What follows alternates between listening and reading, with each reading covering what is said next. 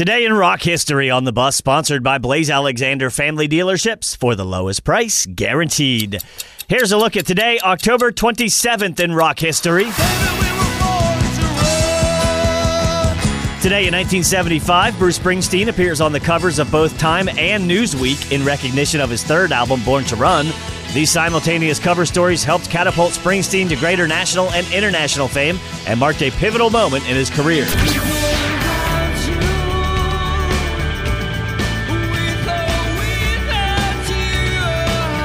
In 1988, U2's concept film and rockumentary Rattle and Hum premiered in their hometown, Dublin, Ireland.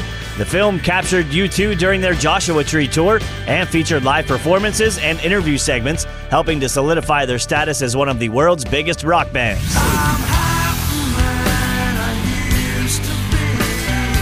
And the late Scott Weiland, best known as the frontman for Stone Temple Pilots, was born on this day in 1967 in San Jose, California. And that's today, October 27th, in rock history.